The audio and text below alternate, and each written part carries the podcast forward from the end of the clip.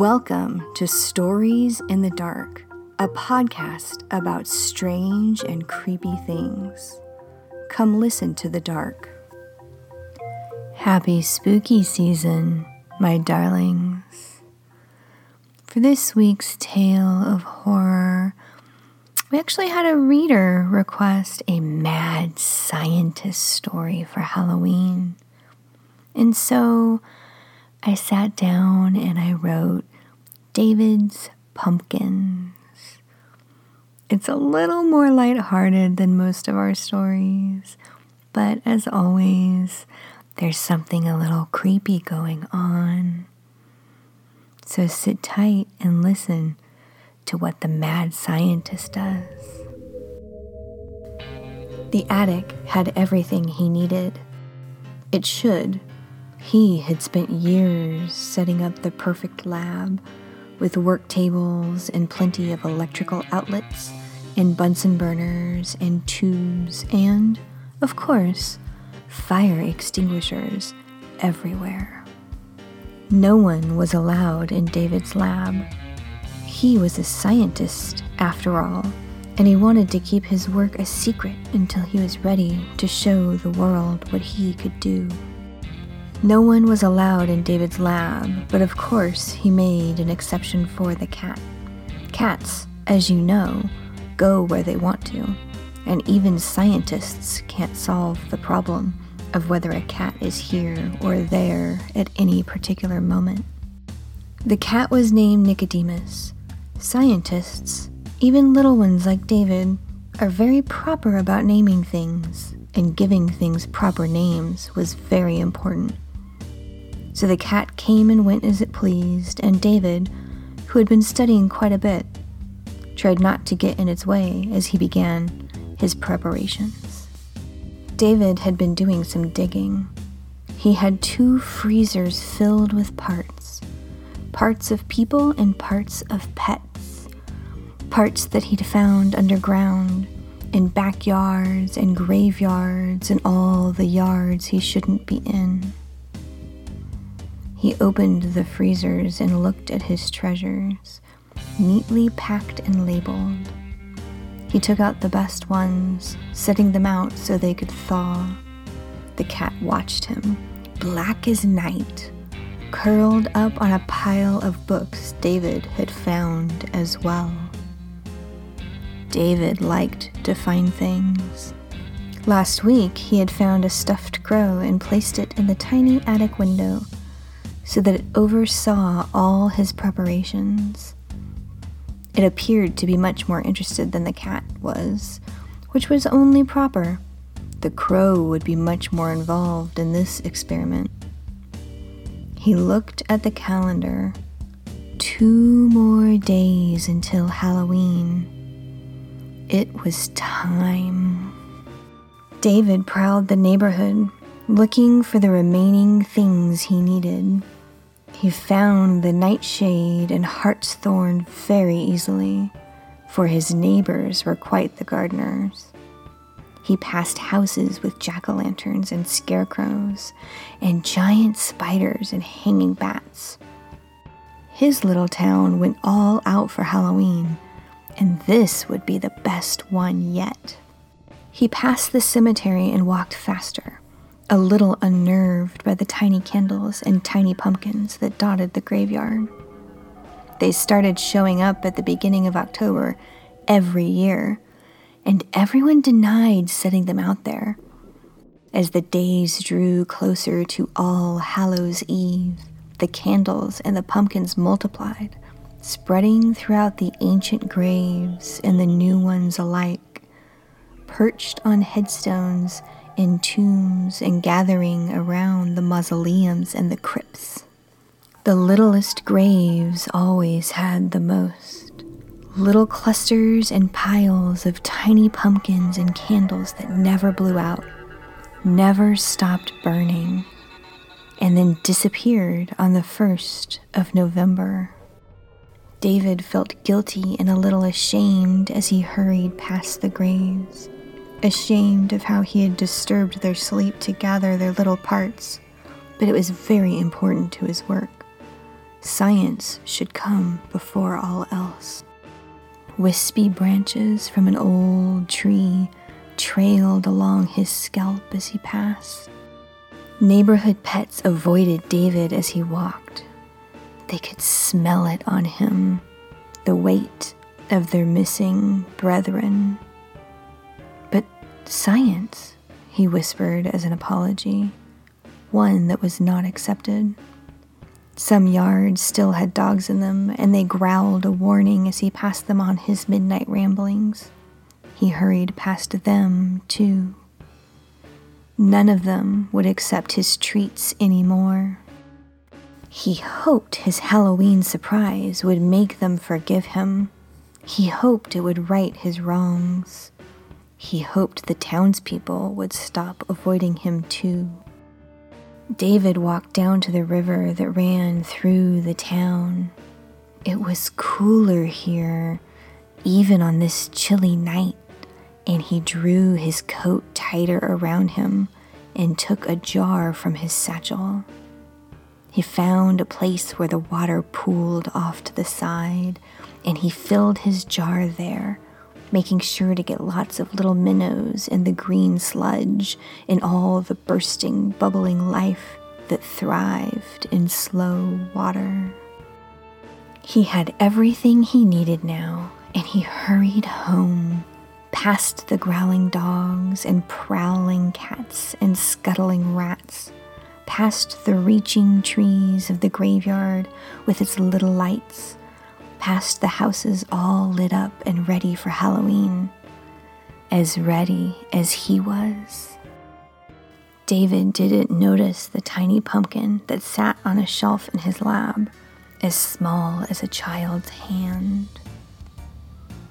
He boiled the river water and added the herbs, and then poured it into the giant pot he'd borrowed from the kitchen, the pot he had filled with old, stagnant rainwater and the parts he'd taken from the freezer tiny legs and arms, and the hand of a dead thief. He mixed it all together and then dropped in the other liquids. Liquids that hissed and steamed as the chemicals melded together.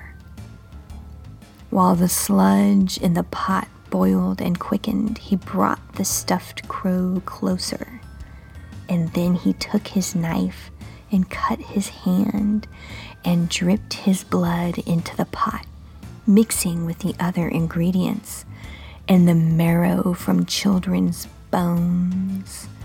Because young marrow, as everyone knows, contains the magic that makes science work.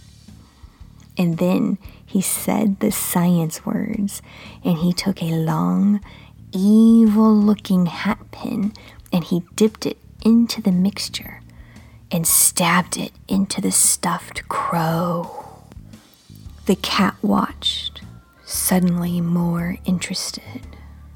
Nicodemus lay on a shelf high above it all, and his black and green eyes opened wide when the crow stretched its wings and cawed brokenly into the night.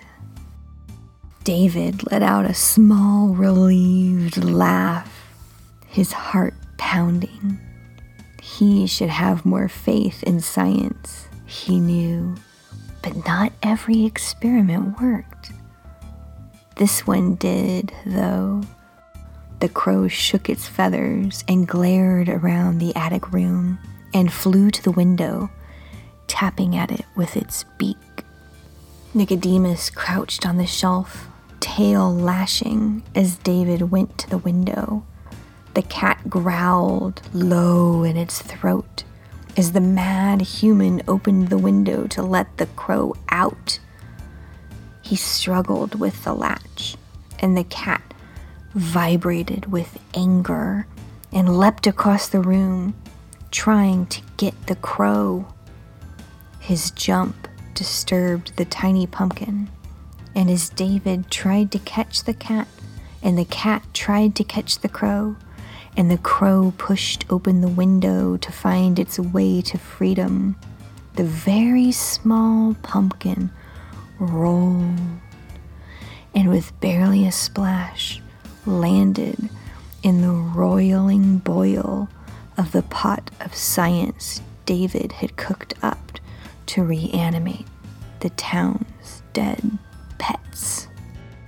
The crow winged its way across the sky, and the cat howled in the window as David returned to his pot and, without realizing what had happened, stirred the mixture and said the words that would spread the science throughout the town, waking up all the dead pets.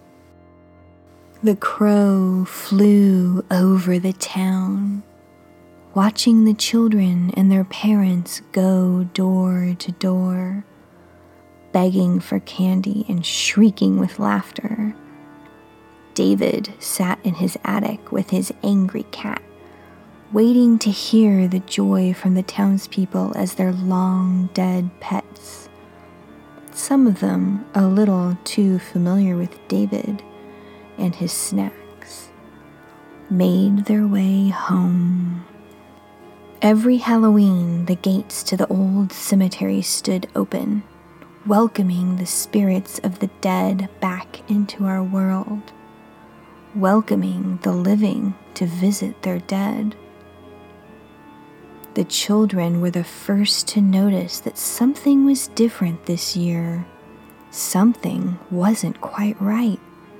As they ran through the streets in their monster masks and fairy costumes, and the babies toddled around, dressed as puppies and cows.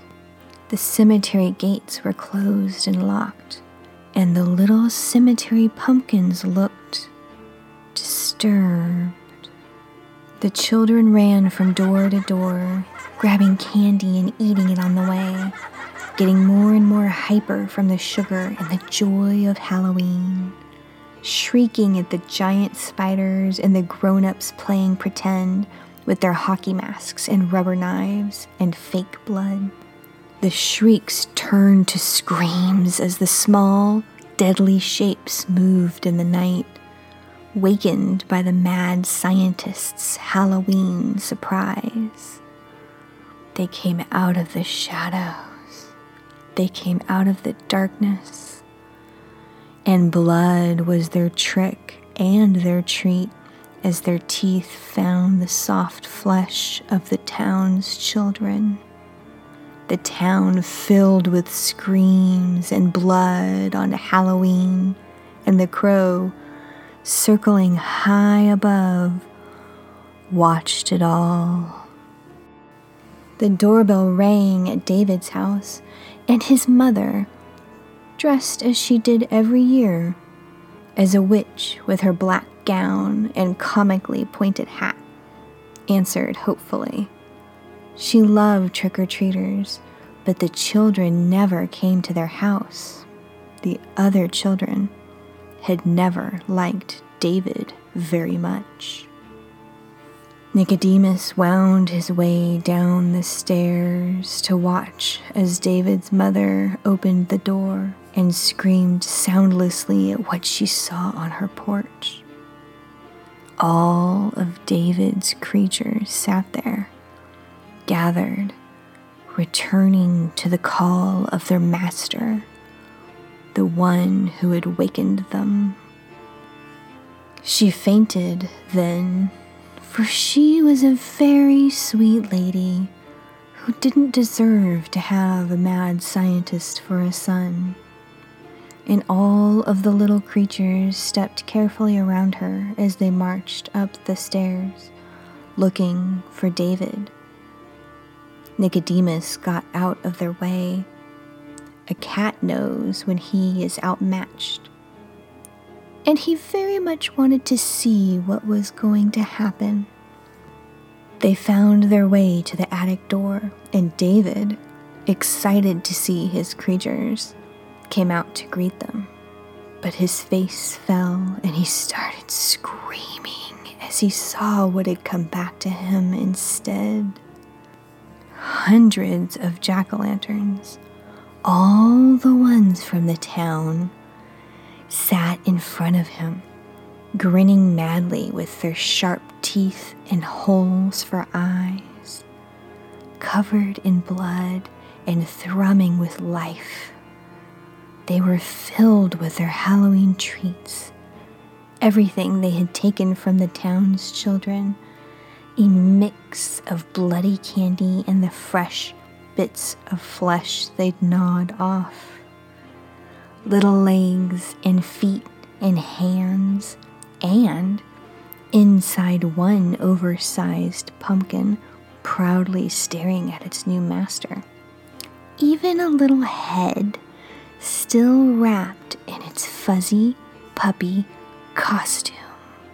Nicodemus said nothing just licked his paw and watched with his black and green eyes as David, still a child himself, screamed into the night, driven mad by the sight of what he'd